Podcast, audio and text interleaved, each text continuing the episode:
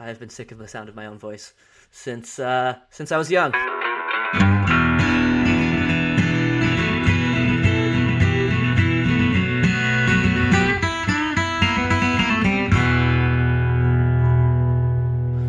Hello, listeners. Welcome to episode number one of Increments with Ben and Vaden. Um, That was sensual. That sounded very sensual. yeah, I'm still trying to figure out the uh, intro voice.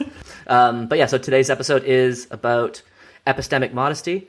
And uh, in what you're about to listen to, we start with epistemic modesty, quickly get sidetracked, and start arguing about consequentialism for like an hour and a half. Um, and it's not until the second episode that we bring it back to the subject of epistemic modesty. So uh, if listeners are wondering what the fuck's going on, it's so are we, basically.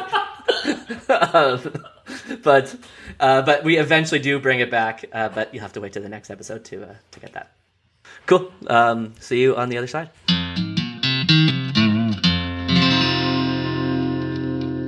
So the subject uh, today is epistemic modesty, which um, I guess is, is slightly a term of art in the rationalist community. There's a few blog posts written about it. One from uh, Eliezer Yudkowsky uh, in defense of um, a non-modest epistemology, so having strong opinions and uh, holding to them.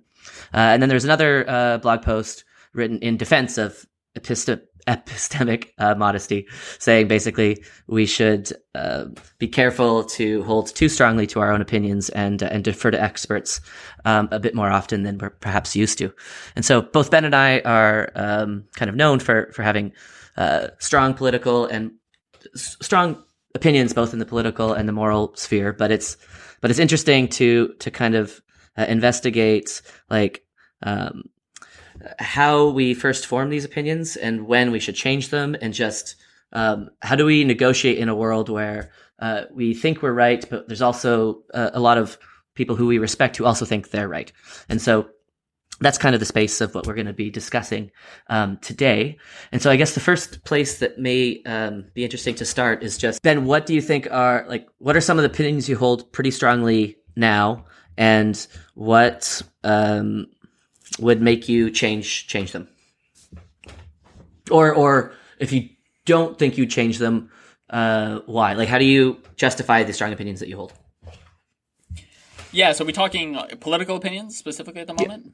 Yeah. Um, yeah, I mean, it might be slightly. This might be slightly unhelpful now. Actually, I think because I've come across um, notions like epistemic modesty, I'm incredibly confused at the moment about a lot of political opinions, and uh, it in parallel to this, actually, because I'm being exposed right now more to the world of like uh, economics and how research is actually done. Um, I'm beginning to come across a lot of like the sources of our quote unquote knowledge about a lot of political topics, right? Like um, whether we're talking about uh, does taxation work, does uh, raising the minimum wage work, um, do does allowing people like do open carry laws. Um, uh, reduce crime rates, th- these kind of things, and I'm kind of seeing how all this research is actually carried out. Um, Interesting. and yeah, a lot of it uh, is It's is that not making you start to doubt yourself? yeah, it's a little. It's not as robust as, as you'd like it to be, probably, as someone. Yeah. Um, as someone like yeah from from the outside. So uh, all this right now is causing me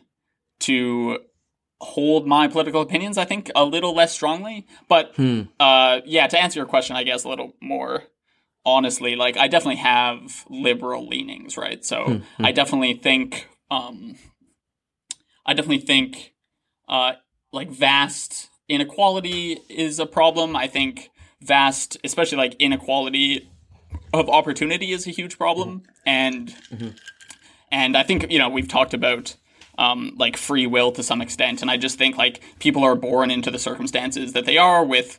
Um, uh, you know, certain a, a certain IQ, um, parents that have the ability to like encourage them only so far as they can to like pursue education and things like this, and just the way opportunity is distributed is just not uh, not equal, right? And so this definitely informs my political opinions and definitely pushes me more towards the left and more towards um, yeah, sort of redistributive policies.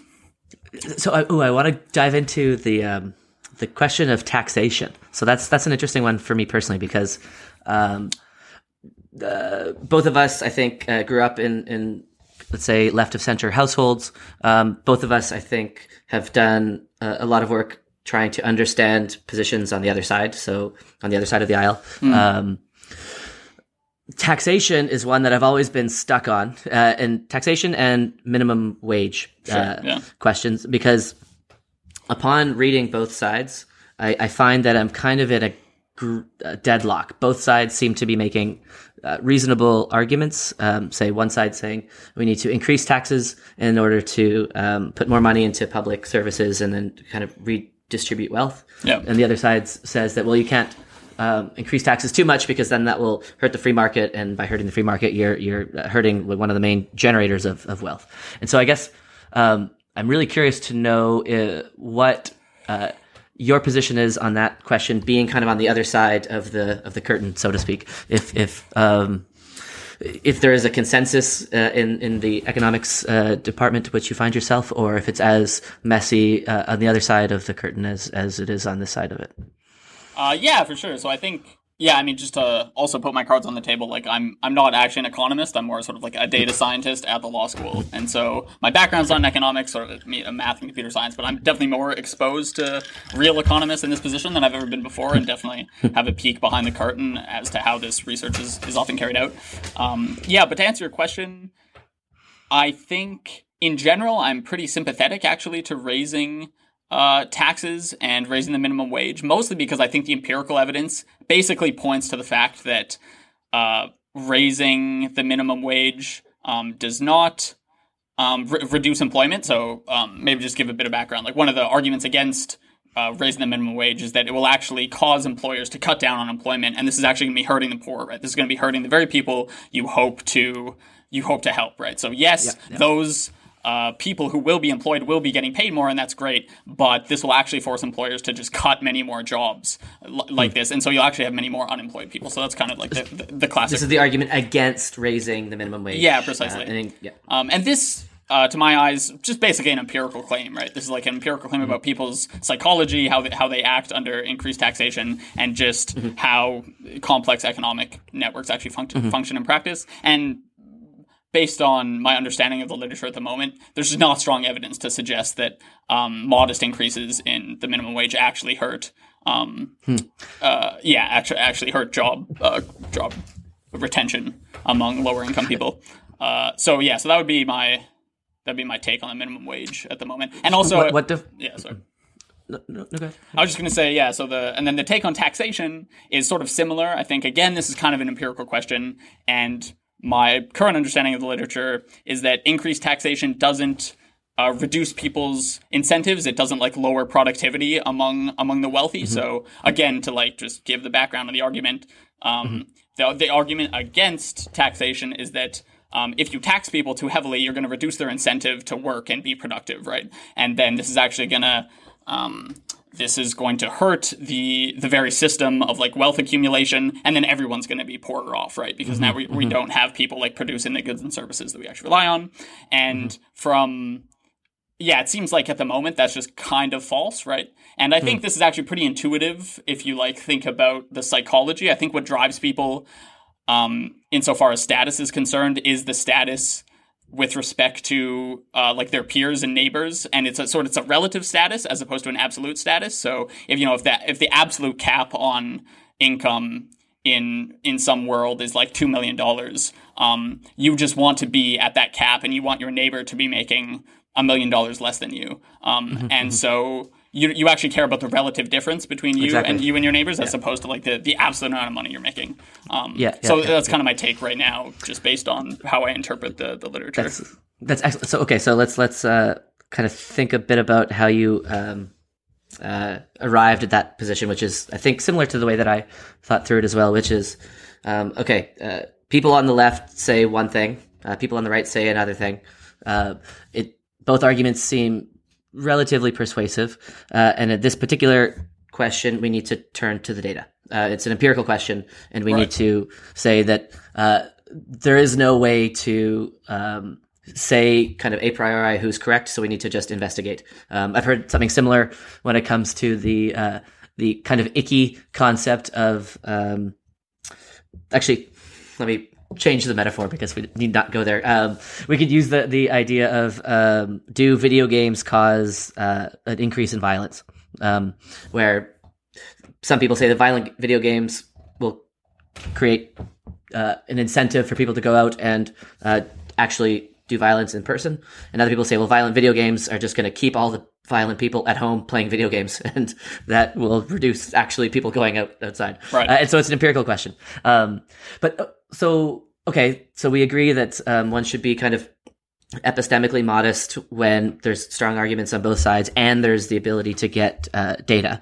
But if we move the question to say the more moral sphere, where it's really difficult to, to uh, get empirical data, um, then what do we do? So, for example, uh, let's choose um, uh, consequentialism versus uh, deontology versus uh, virtue ethics. Sure. Um, how do we start to justify and think through these kinds of, of, of moral frameworks when there's uh, it's it's hard to just turn to the data?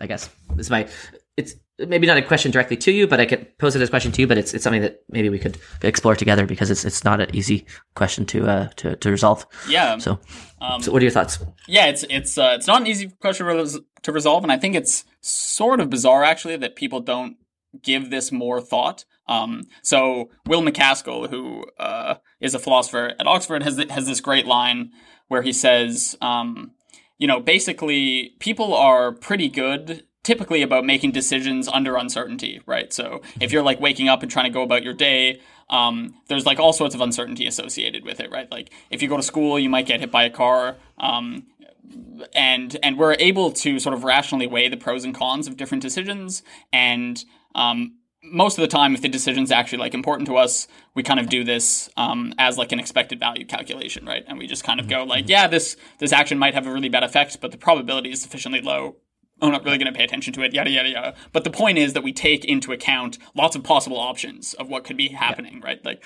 lots of possible yeah. truths. Whereas in, uh, in the moral sphere, uh, sort of, yeah, Will says that we sort of adopt like a football fan um, ideology here, whereas like we pick a certain moral team and then we just stick with it no matter what, right? So we like hmm. we pick consequentialism, for example, just because we find hmm. the reasoning as compelling, uh, as or more compelling rather than than any of the other um, sort of moral frameworks out there, and then we just say. That's it. I'm a consequentialist. I'm going to analyze everything via this lens, and and I'm not going to pay attention to any sort of um, virtue ethics considerations or Kantian considerations, any, any of, hmm. you know, from any other uh, moral viewpoint. And this is like pretty, pretty bizarre, right? There's no reason that this should be the case.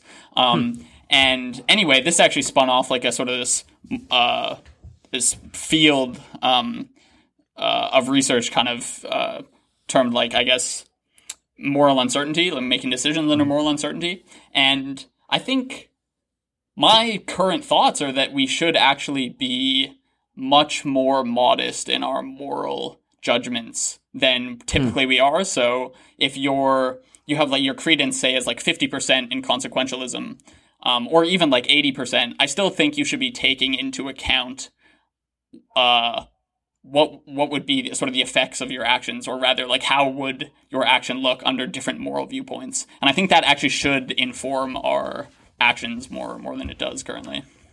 Ooh, fascinating. Okay, so yeah. I uh, I think that MacAskill. Um, I obviously respect him as the person who started the effective altruism movement, and and uh, he's a great great philosopher and thinker. But I, I don't necessarily agree that consequentialism is um, the same as the other two moral systems. I know that this is classically how it's taught, but so I, am very much a consequentialist um, in the sense of uh, uh, I think that to um, come to some sort of moral understanding, we need to to argue and reason and discuss uh, the consequences. But this is what we do in every area of life, in science and in um, relationships and this is just how we arrive at any kind of understanding um, what we do is we argue and debate and discuss the various possibilities and alternatives and um, it's only through this process of uh, debate and and finding uh, flaws in the other person's uh, reasoning do we start to make uh, progress. And so I say I'm a consequentialist because it is the quickest way for me to communicate to other people kind of how I reason through. But I don't think there's anything necessarily tribal about it. Um, it's not that I uh, or conse- it's it's not that I uh, have found my team and I'm just going to argue consequentially uh, against um, all the other uh, uh, teams just come hell or high water. It's it's more that I think that the only way that we can make any progress in any domain at all is through the mechanism of discussion and debate. Um, and in that sense, uh, all there is to discuss are consequences. Um, oh, interesting. And, and, so it's to be a consequentialist is, at least in my mind, it, that's really just to say that I'm applying the same uh, principles of discussion and debate to the moral sphere as I do to every other sphere. Uh, if you compare it to, say, uh, virtue ethicists who say that here's a set of virtues, um, and uh, what's right is, say, to be noble or to be brave or to be whatever, um, then that is a, a way to end discussion. or they say, well, no, you can argue and you can discuss about the uh, which virtues are better than which other virtues. Yeah. And then I say, okay, great. If you're going to do that, how are you going to actually argue and discuss it? Well, you're going to talk about the consequences of these these virtues.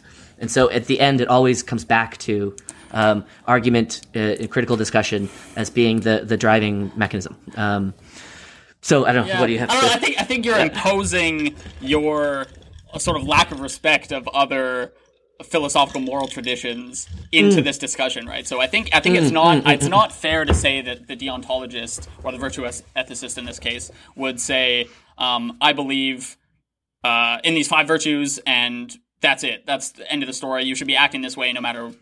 Of the consequences. There's still lots of discussion to be had there, right? You can still sit yeah. down with a virtue ethicist and debate the pros and cons, how you weigh up different virtues, why they believe um, in virtue so, ethics as opposed to other things, right? And that's precisely the I, I, you don't want to close off that debate. That's precisely um, the sort of the force driving moral yeah. uncertainty is that you want to keep options open as opposed to just closing the door to other uh, moral frameworks.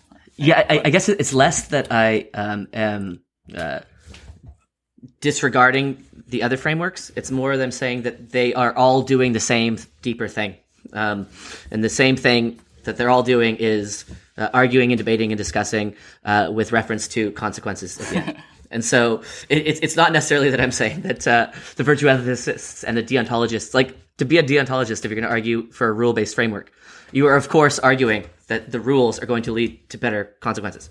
Um, but it's not the other way around. It's um, the consequentialist doesn't have to at all points uh, argue in terms of virtues or, or rules. Uh, the, to to to quote be a consequentialist is just to say that any argument and any uh, uh, explanation is is um, is fair game, provided it uh, is better than its alternatives. And so it's not that I am disregarding the other systems; it's just that I'm saying that they're all actually doing the same thing, whether they recognize it necessarily or or not. Um, but hmm. this, I think.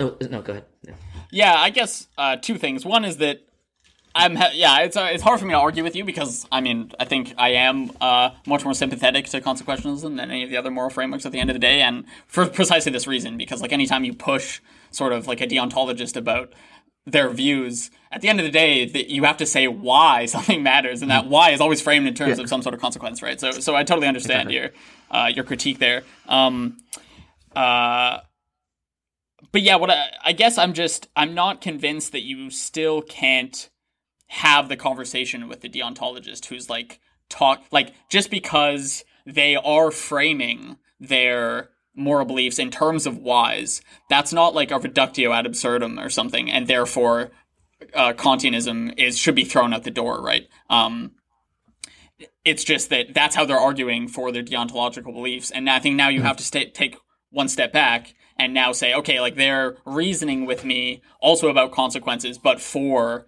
um, a different moral viewpoint, right, for mm-hmm, deontology mm-hmm. in this case. And what am I supposed to do about that? So if we're both arguing about consequences, sort of at the end of the day, whatever. But the fact is, they are um, arguing about it in terms of this other moral framework, right? And mm-hmm. and um, yeah, so like, why do you get to take the inside view? I guess on consequentialism, on consequent.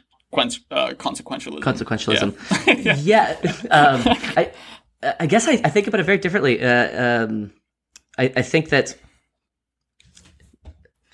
so when I say I'm a consequentialist, it's it's only for uh, kind of convenience of communication. People quickly know roughly where I, I, I, stand. But sure, yeah. In my in my bones, I don't wake up every day thinking, as a consequentialist, what do I uh, have to do today? But what I do think in my bones is is um, as a critical rationalist, which is very different from the rationalist community in the Bay Area. I am now learning. These are very different things. yes. Um, so I am not at all uh, in favor of, of assigning little probability values to every piece of human cognition, which uh, people like Eliezer Yudkowsky and, and them like to like to do. But um, but I do think so. As a critical rationalist, is something that I do quite identify. I, I think that the mo excuse me identify as. I think that um, the only driver of progress we have is through uh, critical discussion, criticism, debate, argumentation, um, conversation. These are the my primitive objects. These are the most foundational uh, concepts that I that I have. Um, and so, on the topic of consequentialism and uh, and um, virtue ethics and deontology, um, I just see that as soon as you're having a conversation with somebody who uh, is, say, claiming to be a deontologist, um, and they're trying to persuade and convince and argue with you um, about the the uh, value of their system, that they're whether they recognize it or not, are all engaging in the same process, which I think is is the fundamental driver of, of, of progress and knowledge and understanding, which is discussion and debate. Um, and so, I think the the topic of, of this conversation is epistemic modesty, and you could quite uh, quite fairly say like, well, that's a very immodest claim that you're making. That this is this is how everything works. But really, it, um, this is essentially the only thing which I am immodest about. That uh, one must debate and discuss with people who think differently than they right. than oneself. And and after uh, you make that foundational principle that everything is debatable, everything is discussable, um, then all other higher order conversations um, are themselves the the the uh, the locus of, of where you should be modest and uncertain and and uh, where you should seek truths and, and, and stuff. And so um, the the topic of epistemic modesty as applied to morality. Um, and going back to what uh, Will MacAskill had said, which is uh, you have the consequentialists on one side and they're on one team, and you have the uh, deontologists and they're on another team, and none of them are really modest. They're all just are teaming up against their own uh, on their own sides against the other ones. I think is just completely missing the point. And the point is that the driver of progress is debate and discussion. Um, and once you take that as a primitive, then every other topic is something that one should be uh, open to uh, learning uh, about, I guess. And so that's how, kind of how I think about it. But maybe I should um, pass the, the torch back to, to you to see if, if, if that resonates or if, if you think that uh, I've, I've made a, f- a flaw in, in, in, reasoning somewhere. Yeah, interesting. Okay, so I, I, have two two quick thoughts here. I guess one is yeah. you're pointing to something. If I'm not mistaken, I think you're pointing to something that I find also a little bit disturbing about epistemic modesty, and that's sort of um, a wisdom of the crowds type problem. Exactly. Yeah. That, so, so honestly, in that fucking piece that I read, the the one by Greg, what's his name? Like it was almost creepy. Um, so I want to go into this this particular particular subject, but, uh, um, but absolutely, yeah. Okay, so yeah, let's put that aside then, uh, okay, I think we both yeah. have thoughts on that. But I guess I'd I'd like to just maybe frame, or let me try and uh, let me try and relay your position back to you just to make sure I'm understanding. Hmm. So you're saying hmm. um, we should look at this, in other words, as a problem to be solved, right? Like which moral Correct. theory yeah. is going to give us the best outcomes at the end of the day? Uh, okay, okay, okay. Uh, sorry, sorry, sorry, I, I wouldn't say ahead, that that's the problem. I would I wouldn't say that the problem is we need to figure out which moral theory is going to give us the best outcomes. Because frankly, I think that problem's already been solved, um, okay. and the the solution is that there is no one perfect morality. All there is is uh, error correction and discussion. Um, and whether you want to call that consequentialism or virtue ethics or whatever, it doesn't really matter to me, as long as we recognize that uh, there is only ever debate and criticism and the uh, um, the mutual error correcting mechanisms of conversation. Uh, and then after that, hmm. then you have a shit ton of problems to be solved. So, for example, um, at what age should uh, people legally be allowed to uh, to consent to to having sex? Say this sure. is not a trivial question, no. um, and this is now a problem to be solved that we can only ever discuss and, and, and debate. So sorry, I just wanted to yeah, interesting. So so if I'm understanding you correctly, you're a consequentialist in as much as you think that it provides on average the best explanations or the best mechanism by which to make moral decisions at the moment? Would that say so are you viewing it as almost a hypothesis? Like if we're gonna cast a karl popper kind of um, glow onto this conversation right? Is it sort of your your best hypothesis at the moment and you will now scrutinize it um, against uh, available evidence so, and see how it performs sort of thing? Is this it's like a it's it's it's it's almost that um, i can't conceive of uh, a system which doesn't use argumentation and discussion and debate uh, to make progress because to even try to convince me otherwise the only mechanism one would have is is argumentation discussion and, and, and debate and so yeah. uh, frankly what i see is um, virtue ethics and deontology and even the word consequentialism is kind of just uh, missing the point slightly um, if you're going to engage in philosophical discussions in a philosophy seminar, you are already participating in the mechanisms which I'm advocating are the ones that should be used to make progress. Um, yeah. And so, uh, if if if someone wants to convince convince somebody of uh, of the value of deontology, um, the very act of convincing and discussing would uh, be them participating in what I'm saying is the only way that we can make progress in the first place. Okay. Um, I don't know. Am I being un- unclear? Perhaps no, I, I, perhaps I, think I, I, think we're just talking yeah. maybe at slightly two different levels. So I may, okay. maybe yeah. I'd like to reduce this down to when you're making a very explicit moral decision, right? So okay. yeah. so I'm so let's say. Great, um, great, great.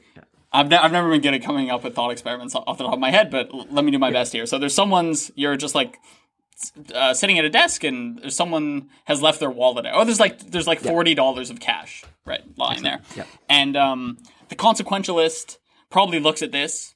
Um, well, let's make it even more stark. Like, let's just go like the utilitarian looks at this and says, you know, this forty dollars of cash could probably do the most good if I was just to like buy, like donate it to a charity that's going to buy bed nets with it and distribute it to sub-Saharan Africa or something. Mm-hmm. Um, and and from that viewpoint, that's just the best thing to do, right? Um, then the deontologist says, um, no, because that would be theft, and theft is wrong. Instead, I should just find try and find out who this is, and I can't if I can't find out find it out, I, I should just leave it or something like that. The virtue ethicist says something similar. And I'm talking about how we go about reasoning, how we go about making that moral decision, right? So, mm-hmm. should you only take into account your team's uh, vote on the issue, or should mm-hmm. your decision making process be some, uh, some sort of weighted average among these different viewpoints? Right. Yeah. Let's let, great example. So so you you see a wallet um, uh, on on the desk next to you, or or on the street, and has forty bucks in it, and the question is like, what do you what do you do? Exactly. Um, yeah. Like. Uh, what would I do in this situation? Um, it depends, of course, on the situation. So, if it's uh, my desk mate, I would give it back to them. That would be that's, that's an absolute no brainer. Okay. Um, even though, yeah, I could take the forty dollars and donate it to Bednets in Africa, but I could also just sell the guy's desk and donate that money to Bednets in Africa. Yeah. too, right? But there's there's like um, there's a uh, there's a very real um, forcing function of just manners and culture. Okay, yeah, but let, okay, but this is getting too complicated. We need to let's okay. just simplify. No one's gonna okay. know you took the money. The money's just sitting there. You're in some wasteland. It's possible if you don't take the money, no one's gonna take it. Um, Yeah. But right, so the utilitarian's like, well, I'm, I could definitely do the most good with this money. There's no, don't take social considerations into account, right? No one's going to know you stole it. It's not going to degrade, um, you know, the, Yeah. social system around you or anything and lead to anarchy or anything like this, right? It's just purely yeah. like a, a function of Yeah. uh, distributing it to kids in Africa or just not stealing it, right? Yeah. Um, Yeah, so um, I would give it back to the person. Uh, and something similar had happened to me on Friday, where I uh, got in a bit of a um, a, a work argument with a friend of mine. Uh, Okay, that yeah. ended up getting a bit more personal than it should have Okay. uh, gotten. Um, and I was still quite miffed over the weekend, but I decided to um, uh, go for coffee with him and apologize. Uh, so my act of apologizing was purely because I felt so bad about how I had acted that uh, I, I knew that the consequences of me like not apologizing would be that I would just continue to feel guilty for for quite some time. Um, similarly, with the, this wallet example, uh, I would give the money back only because I know I have this little inner voice that would cause me to feel uh, guilty um, if I if I didn't do that. Uh, other people may have a different inner voice that would say, no, no, no, I absolutely should take the forty dollars and uh, send it to, to the effective altruist movement, or like Will MacAskill, um, donate what seventy five percent of his wealth to uh, to to to um, charity. But in all cases, like I would absolutely just think through to the best of my ability the consequences of the various actions and what the likely effect that would have both on other people but also on myself. There's nothing Sure, yeah. wrong with taking taking oneself into consideration. Yeah. And I would say that the most honest answer is that in almost all cases, all moral questions that actually arise in my life, um, I, I take the action which I think will mitigate harm to other people, but it will also mitigate my own feeling of guilt and unease, which would be created. Um, this is like the inner voice, which uh, which uh, some philosophers have, have talked about the, Right. the one that kind of keeps you on the um, acting acting uh, ethically. So I don't know. That's my that's my genuine answer. But perhaps you uh, like what would you do in this in this situation? Um, yeah, yeah. I mean, it's hard, hard to know, but I guess I'm just curious as to why, given that there are many like moral philosophers whose job purportedly it is to just like think about morality pretty hard all day, um, and they are not consequentialists, right? Um, so I guess how do you? Because your your answer. Um, in short, was like I just think about the consequences. So you're just like you know you're acting like a the- consequentialist purely. Think right? about the consequences, but I would um, weigh into consideration like the consequences of my own guilt um, on my own life. Sure, So, yeah, yeah. Of course, I would I would do my best to think through like what the various uh, consequences of the various actions would be, and then take the one which mitigated the, the worst consequences. Yeah. Um, Yeah. but but I, I- I just maybe it's a failure of uh, understanding on my part, but I don't see how anyone could ever do anything otherwise. Frankly, like even the virtue ethicist at some point would say something like the consequences of acting um, uh, uh, with kindness must outweigh the consequences of acting with cruelty. Yeah. And the deontologist, upon arriving at, at the golden rule or uh, the categorical imperative or whatever, has come up with these because of the consequences. Like, I, I- don't see any other option. Yeah. Uh, and, which is why I, I don't even know um, how to really uh, engage with with with uh, the other side because I don't think that there is another side. I think that the, the people who say that they're on the other side just don't uh, really recognize the mechanisms that are actually going on in their own head when they're reasoning. Right, perfect. Okay, but this is precisely the question of epi- epistemic modesty, right? So you're Yeah, casting yeah. value judgments on how uh, on how forceful, um, how true their actual opinion is, right? And the question is, how are you justified in doing this? There's people who feel equally as strongly as you and are, uh, you know, equally as smart, equally as rational, and have just like completely adopted the the other position, right? The deontological position. And so, how how can you justify from like an outside point of view? Um, your your perspective on this, right? So that that's the question Oh. behind epistemic modesty, right? So like Yeah. So, oh, I, I have to add. Oh, that's so good. Um, how do I justify uh, and the my position? The answer is I don't justify it. I never justify it. I can't justify it. All I can do is state it and have other people criticize it.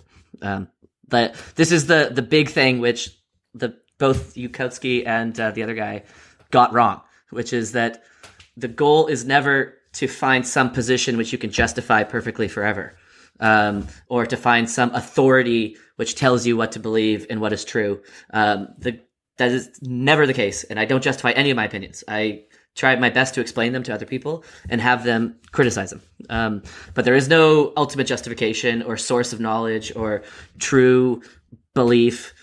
There's no such thing. There's just uh, your honest expression of, of what you think and your openness and willingness to hear the other people criticize it uh, to oblivion. And so the answer is I don't justify it. And if you don't agree with my belief, then please join me in criticizing it, and we'll criticize it together. Right. Okay. This is my yeah.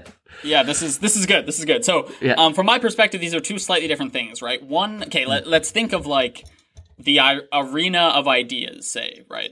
And it seems to me you're, what you're saying is I'm going to take my perspective on this problem and I'm going to cast it out into the arena of, of ideas, and then Yeah. people will criticize it, and we'll see which ones withstand scrutiny the most. Exactly. And then the, Exactly. the best idea will sort of come out, right? This is like the battleground of ideas, or whatever you want to call it. Yeah, exactly. Um, yeah. And so I'm so the so there's a question here of like whether your perspective, your personal perspective should be the one that you are putting out into the arena of ideas. So let me give you another thought experiment.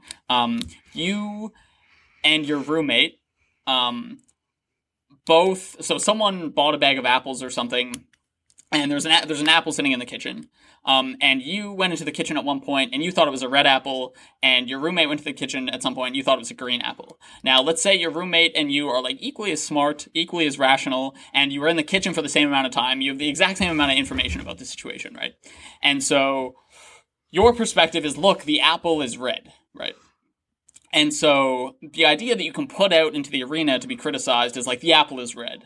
But there's also a question of like your subjective confidence in your answer. And I think in this situation, your confidence should be precisely 50 50.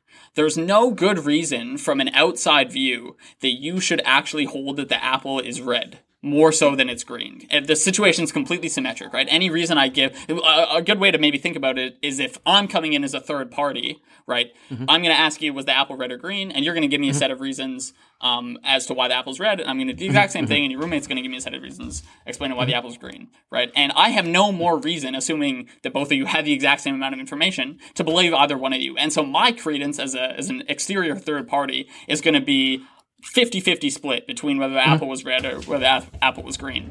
And so I think there there's a distinction to be made here between like the idea that you sort of put forward to be criticized by other people and the actual sort of subjective um subjective um th- thought that you have that you have Yeah. about the situation. Uh, hundred that- percent. I, I I completely agree with you. Um, and I want to suggest uh, perhaps a useful um, distinction that uh, is is not at all made um, in the Bayesian philosophy and in the uh, kind of the blog posts that surround effective altruist movement and and um, uh, Miri and all that. And, and that's the difference between uh, truth and certainty.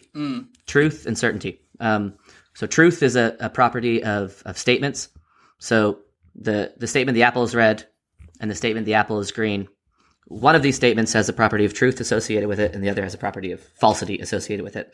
But from subjective, uh, for subjective agents, we, we don't know um, which of these statements has that property associated with it.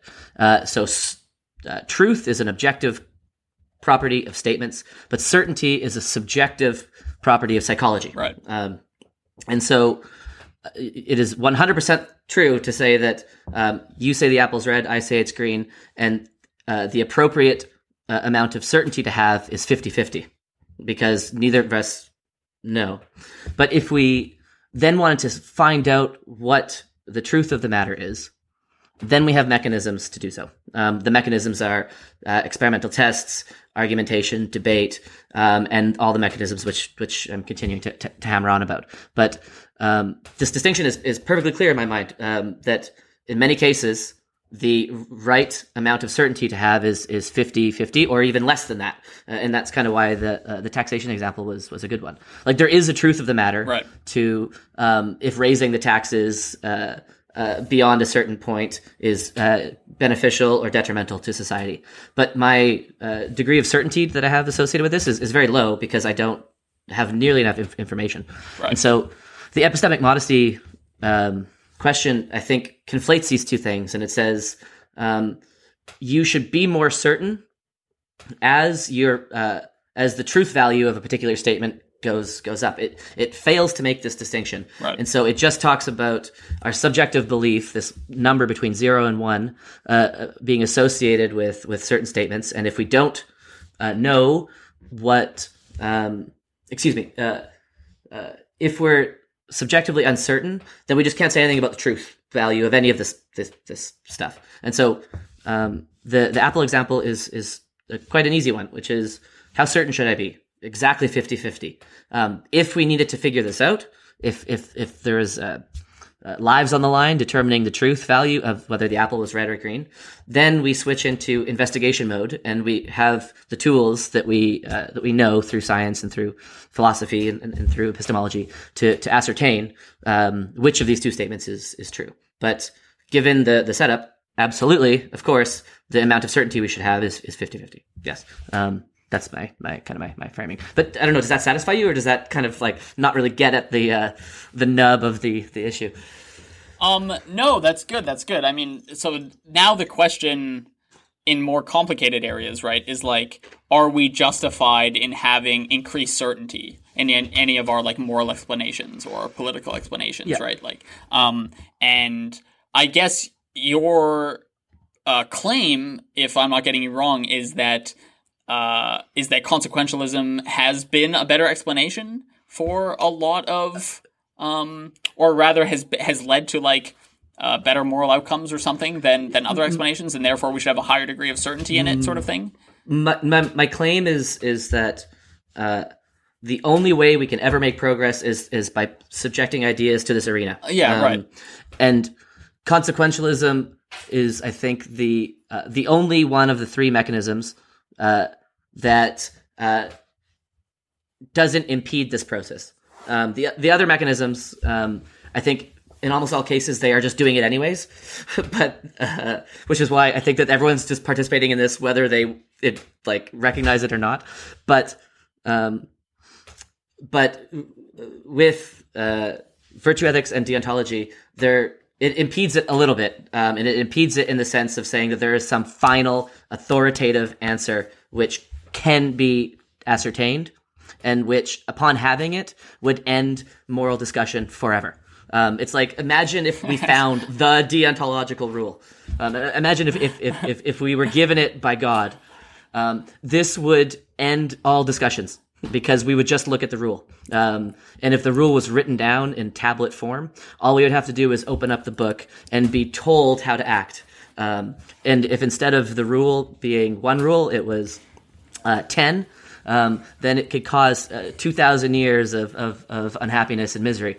Uh, because it ends and impedes the kind of discussion which I'm arguing is the only thing which drives forward moral progress. Okay. So, yes. Yeah, I keep I keep trying to get you to admit that you could have these kind of discussions with like a deontologist, but I don't think that's going to happen. So No, but but if, but to have a discussion with a deontologist is to participate in the thing that I'm saying is the only way that we drive pro, forward progress. Yes. okay, so let's take um, let's, let's take two different brands of consequentialism then. Okay, Yeah. so let's say one is um, taking only the consequences of people that are alive right now. Those are the kind of consequences you're taking into account, right? So this is called a person affecting moral view. You're con- you're concerned about um, affecting people who are alive right now, right?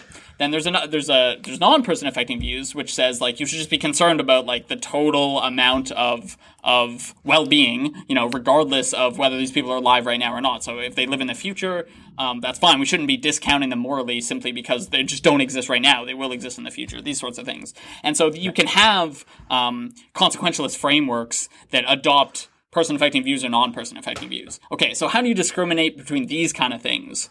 Um, This is yeah, this Right. is tough. Yeah, this is like legitimately really difficult. Um, so uh, to to to to sh- make the question like um, applicable, uh, do we want to uh, count the life of the unborn fetus?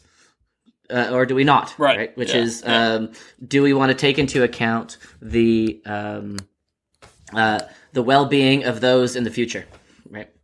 Um, You've just crossed somehow the political and moral boundary. We're just somewhere yes, in the but, middle. but but but like uh, I think the the term you're using is person affecting view. Like, do we only consider the consequences and the suffering of the people who are alive now, or do we also include all the potential future um, pleasure and suffering and unhappiness uh, of of those yet to be born? Uh, if I understood the the distinction exactly, correctly. Um, the the, if you just want to know my perspective, the, it, it's very difficult. Um, we we don't have a clear answer to this question Right, yet. yeah. Um, it, in some sense, I would say that it, uh, it depends on the situation, and there will like it, it seems like you're seeking for a moral system which will forever end all of your uh, struggles, which you could just turn to the system and read off the answers and be told how to act. And I'm basically making the case that at no point we will ever get this, nor should we actually even desire it.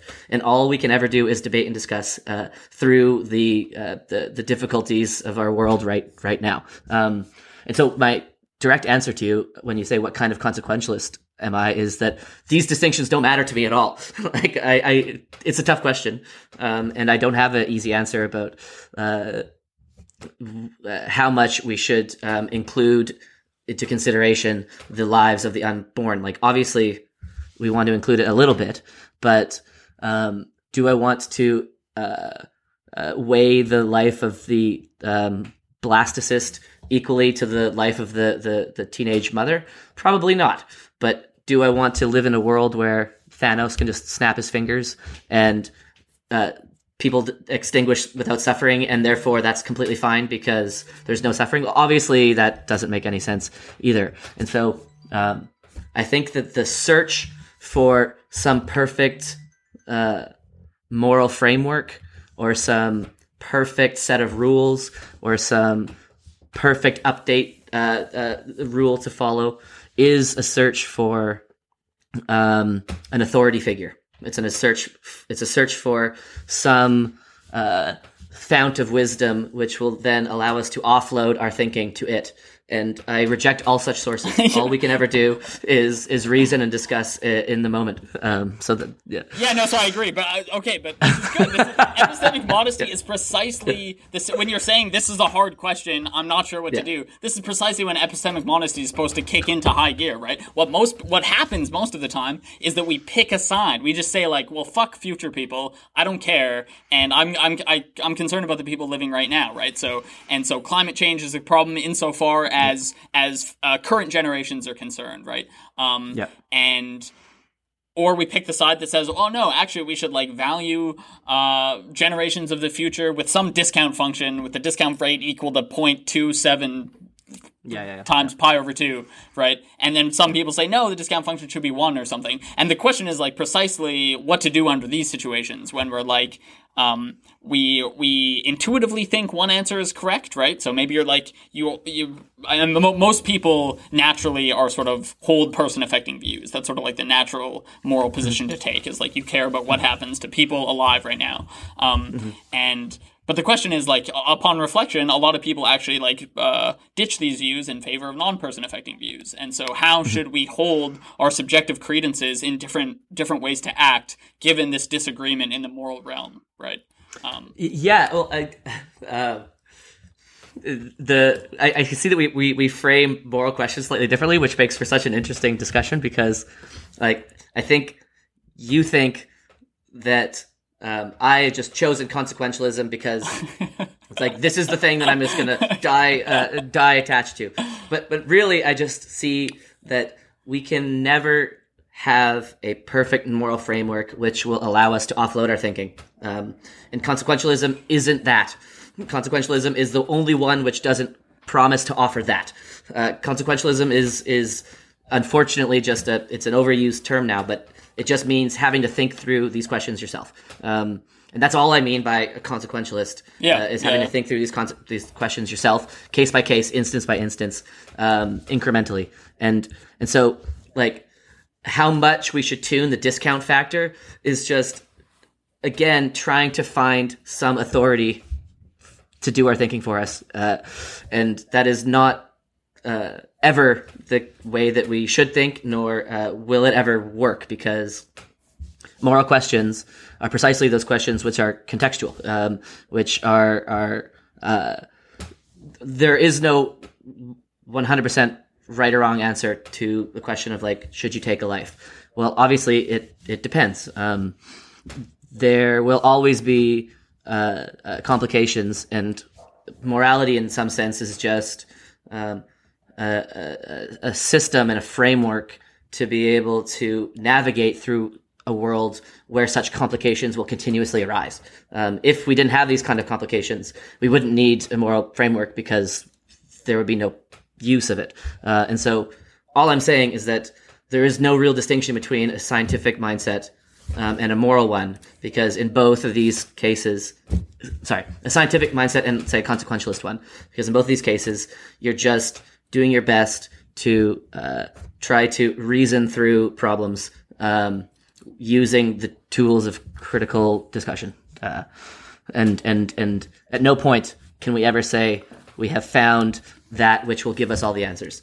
Um, and the search for that, I think, is just it's misguided in the uh, best case, but it's just kind of creepy in the worst case, which is like, please tell me how to think.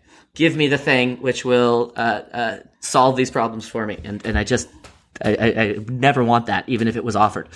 Yeah. I'm confused. I just I, I don't understand. Wait, wait. So where? Yeah. So you keep bringing up like this plea to a higher authority to give us moral yes. answers. Where? Yes. Where am I appealing to that? Like.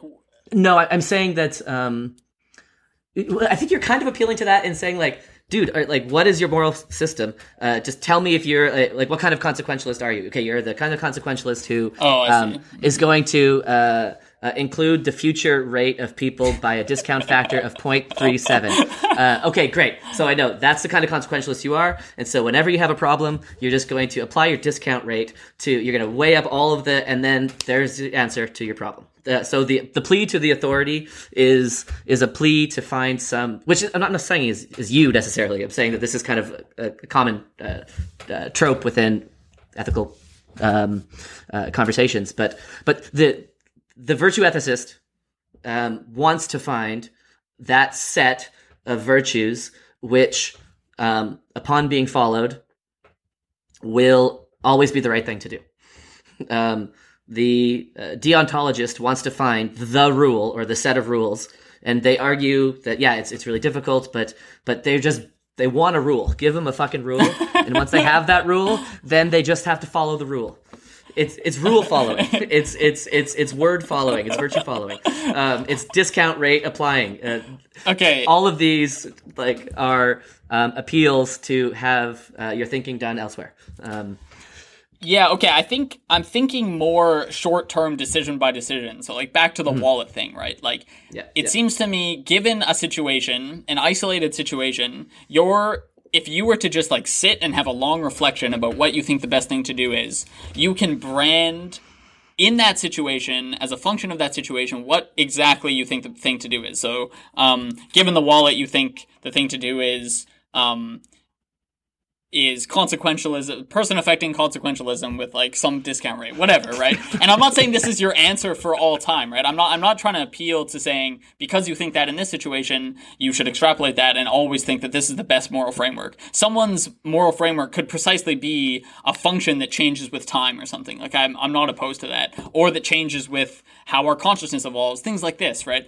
Um, all I'm saying is situation by situation, we have intuitions, we have moral intuitions about how we're supposed to act in this moment. And the question is, should you only follow this moral intuition or should you be taking into account viewpoints that literally make no intuitive sense to you because by taking an outside yeah. view, um, you have like kind of no way of knowing that you're right. And so should you be taking into account people who would say completely opposite things, even if their arguments don't seem to make as much sense? Right. That, course, that's course, the question. Of course, right. of course. Yeah. yeah. So I think we've we've converged uh, nice. a bit more, which is uh, at, at like at any point we should always take into account the critical arguments of other people, um, precisely when they're maximally different from ourselves. Because at every point, I assume that uh, my views are some mixture of, of truth and error. Uh, Right. but I don't know what uh, what exactly I'm wrong about, and so all I can do is appeal to other people. Um, and so the answer is always yes. You always have to uh, take into account other people's views, but to take into account means to listen to them uh, carefully and then uh, see if they have a, a valid criticism or, or not. Um, and if they don't, then sometimes you you uh, discount it, uh, and if they do, then you try to to to um, uh, learn from it. Um, but the answer is yes, of course you do. Uh, uh, uh, and the only like the only reason I'm arguing so strongly for this uh, mechanism is because this mechanism assures that that will always be taking place.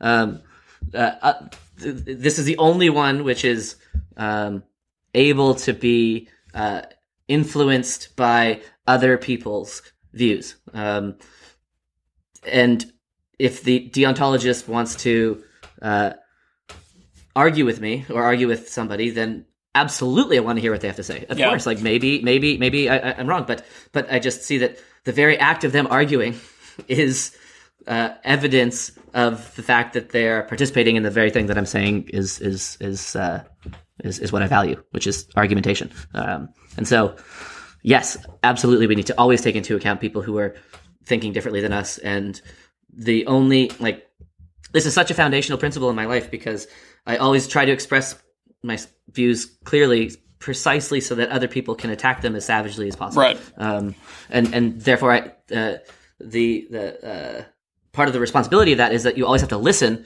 to the criticisms of other people, and you always have to listen to other people's views. Because if you aren't listening to them, then this whole mechanism breaks breaks down. Of course, you have to listen to other people and seek it out. And and yes, absolutely, yes. Yeah. Okay. So I think I mean this framework makes sense, right? What you're describing definitely makes sense when you can put an idea out there to be criticized and you can converge closer and closer to some objective truth, right? But there's some situations, especially in like the moral realm, where this sort of consensus is never going to happen, right? So often people will put ideas out there and you're just not going to agree about whose life whose life matters most in this case or about which consequences are more important than other consequences, right? Some people will be like, "Well, this is just unjust." and that's a that's a consequence that we just we can't allow this to happen, right? Injustice, injustice rather trump, trumps everything else, right? Um, and so the question is. I think it's more interesting when it comes to these cases where there's just like such intuitive disagreement about different things, and then you still have to make a decision, right? And the question is, Yeah, what know- decision do you make when when there's this kind of just like inconsistency across the board, right? I, I, I think that that's actually a bit of a. Uh, uh, I don't think that's necessarily true that consensus doesn't emerge um, through moral debate. I think that it does. It just emerges um, a lot more slowly and over the span of about a century. And so, uh, for example, nobody left or right is really arguing about the validity of seatbelt laws anymore, or um, the validity of of uh, whether or not drinking and driving is a bad idea. Um, like that debate is Yeah. over, and Yeah. everyone has has converged. A lot of the debates that we're currently still having, I think, are because the the right answers haven't really. Um, uh, come, come out yet. Yeah, Uh, right, I would say that the most recent one would be uh, gay marriage, which is, I think, like almost uh, conversation which everybody has agreed, at least in, in, in, in the West, and like even Donald Trump with all of his, um, let's say, character flaws, hasn't really touched this issue at all. Yeah. Um, it's just one that's boring to everybody now. Um, the conservative uh, leader um, in, in Canada has said that that's an issue they don't really want to touch, and and and so I think that consensus does um, happen, uh, but it happens slowly. Um, but I would also say that consensus isn't actually even the thing that we necessarily want. Right, we yeah, just want um, the emergence of of, of, of of moral truths, which which come, but I think just slowly. The question of slavery, is, who's arguing on the pro-slavery side anymore? But there is civil war fought about this, and so Yeah. I think that it just it does happen. It just takes centuries. Yeah, but yeah, but you're kicking, you're kind of kicking the ball further downfield, right? So you're, Mm. you're definitely not going to catch me in a position where I'm arguing against like the progress we've made. I think we've made like astonishing progress in basically every realm, right? Um, and but the question is, we still have to make decisions right now, right? We have to make decisions about um, about admissions, for example, to post-secondary institutions, right? Yeah, yeah, Um, yeah. And and so, what should our hire, hiring practices be when it comes to like minorities and people who are underprivileged and things like this, right? So we have to make these decisions, and there's huge amounts of disagreement here, right? And so, Mm-hmm, course. so when someone has an opinion on this. Um, the question is like, given this amount of disagreement, how confident should you be in, in your opinion? Given that there's like equally sort of rational people, um, arguing with equal fervor and equal commitment on the other side, right? Um, Yeah, well, I think that um, uh, like the the idea of, of, of confidence and certainty is is totally an interesting one, but I, I don't think that um, it's the same as how should you act. So with a lot of these questions, I think it's fair to say that our confidence levels should be quite quite low. Um, but whenever you act in anything, you have to uh, have some sort of threshold. Uh, and so I think that the threshold has to be low as well, basically, which is unfortunately we have to make some sort of decision on uh, college uh, admin um, uh, procedures, um, and nobody really knows conclusively what the best um, decision is going to be. How met like should we uh, uh, continue to do affirmative action, or should we um, uh, just purely hire based on merit, or should we hire based on like class based affirmative action? These are very difficult questions, which we don't have um, concrete answers to. Uh, and so the confidence level we should have is, is low. Yeah, of course. Um, and but we still need to act. And so we the threshold for action should also be lower given that um, inaction is still action and inaction is going to do something as well. And so for these kind of questions if it's more of like a procedural what is the best procedure to, to, to have um, when the uh, outcome is uncertain when you're uncertain when truths are not yet emerged? The best procedure i think is is incremental uh, short term and reversible and so you try something temporarily uh, kind of see what the effects are and then you reassess um, and so this kind of takes place in, in the context of like uh, I know in governments often policies have sunset laws. So rather than being put in place and then the uh, they have to be uh, actively taken out out. Um, like I think the Patriot Act. I may be wrong about this, but I think the Patriot Act had a sunset clause, which is um, if it wasn't renewed after X amount of time, then it would be uh, canceled. Uh, and so after X amount of time, they had to continue to vote to keep putting it on. I may be wrong about that particular act, but the, the Googleable term is sunset clause. Um, but this is this is the, uh, one mechanism to be able to act in the face of of uncertainty. Uh, but this is, I think, it's it's a different, uh, not a different question, but but I, I don't think that it's um, one which needs to uh, cripple us necessarily. We just need to come up with mechanisms to, to make decisions when there's a lot of uncertainty. Yeah.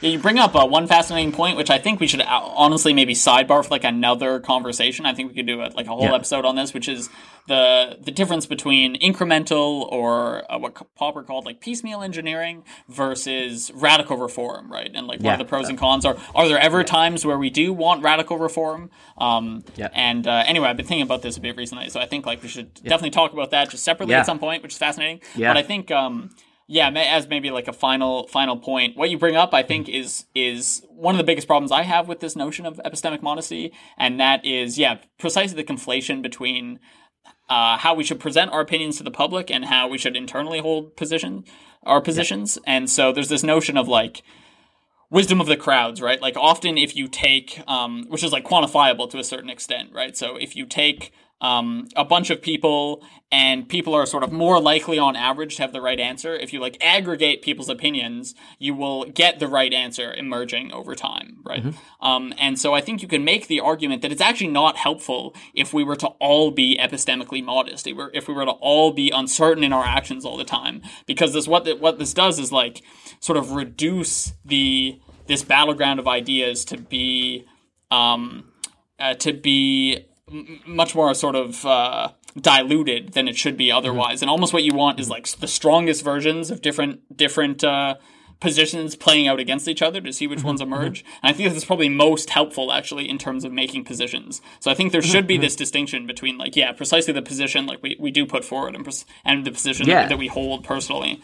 Um, and so this is like a fascinating difference I think that hasn't really It's- been dealt with in this uh, or by any of these It's pieces. like, yeah, it, it's like the. Um, I know we're, we're passing the hour mark, so we should uh, consider winding winding up soonish, but um, the I, I love the, the the idea of the battleground of ideas because I think um, you can just envision like battle bots, uh, and it's it's a useful metaphor for this distinction which I'm trying to make between uh, subjective certainty and like uh, the objective um, battle of ideas. Where I frankly, I don't care how certain or uncertain any of the controllers of the BattleBots are. Exactly, They can all yeah. be completely uncertain as long as they're trying their best to push these ideas into the arena so that they can all um, uh, fight and and and um, we can start to all all learn. But people can be have like epsilon's certainty for all I care, um, as long as they are trying to put these ideas into the arena. Yeah. Um, and in in uh, the Bayesian philosophy, which is something again we should sidebar for another conversation. Um, this is completely uh, elided, and so the it, it, you kind of tell when it like it permeates through all the writing, uh, which is like when should you um, update your belief and how certain should you be on your belief. Um, but beliefs, the, the phrase belief. Uh, makes an unhelpful conflation between your certainty and the truth of, of a particular statement. So, like in the BattleBots analogy, I don't give a shit about what anybody believes as long as they're doing their very best Right. to put these ideas into the arena. I I don't care what you believe. Um, just do your best to represent these ideas clearly. Um, you could be completely certain on the wrong belief as long as you are expressing the idea clearly so that it can it can uh, have a fair a fair hearing. Um, and so that's one of the things which we should again pick up uh, next conversation. Like um, why uh, uh, this conflation is unhelpful because um, uh, let me rephrase that. Why uh, the distinction between truth, certainty, and belief um, needs to be very sharply made. And upon making that distinction, I think it clears up so much confusion that um, that uh, needn't be there um, when that distinction is made. So maybe that'll be like the my, my concluding concluding remark. But uh, but yeah, any anything else, my friend? This was a, this was a fun one. Uh, before we before we sign off. Yeah, no, uh, I don't think so. Um, this would be like fun to come back to. I think, especially on the more political side. I think we got like pretty got pretty detailed when it came to like moral Yeah. epistemic modesty. But I think it'd be interesting just to think through Yeah. how we justify political opinions, and even just to dive into like yeah, personal opinions that we hold. Yeah, well, we sure can- we are on stuff and this kind of thing. That'd be interesting. Yeah, we can even um, just pick pick this up again in a couple weeks uh, on the same subject after thinking about it. Cool. Well, let's sign off and uh, pick it up again in two weeks. Yeah, cool. Take care, man. Cheers. Bye.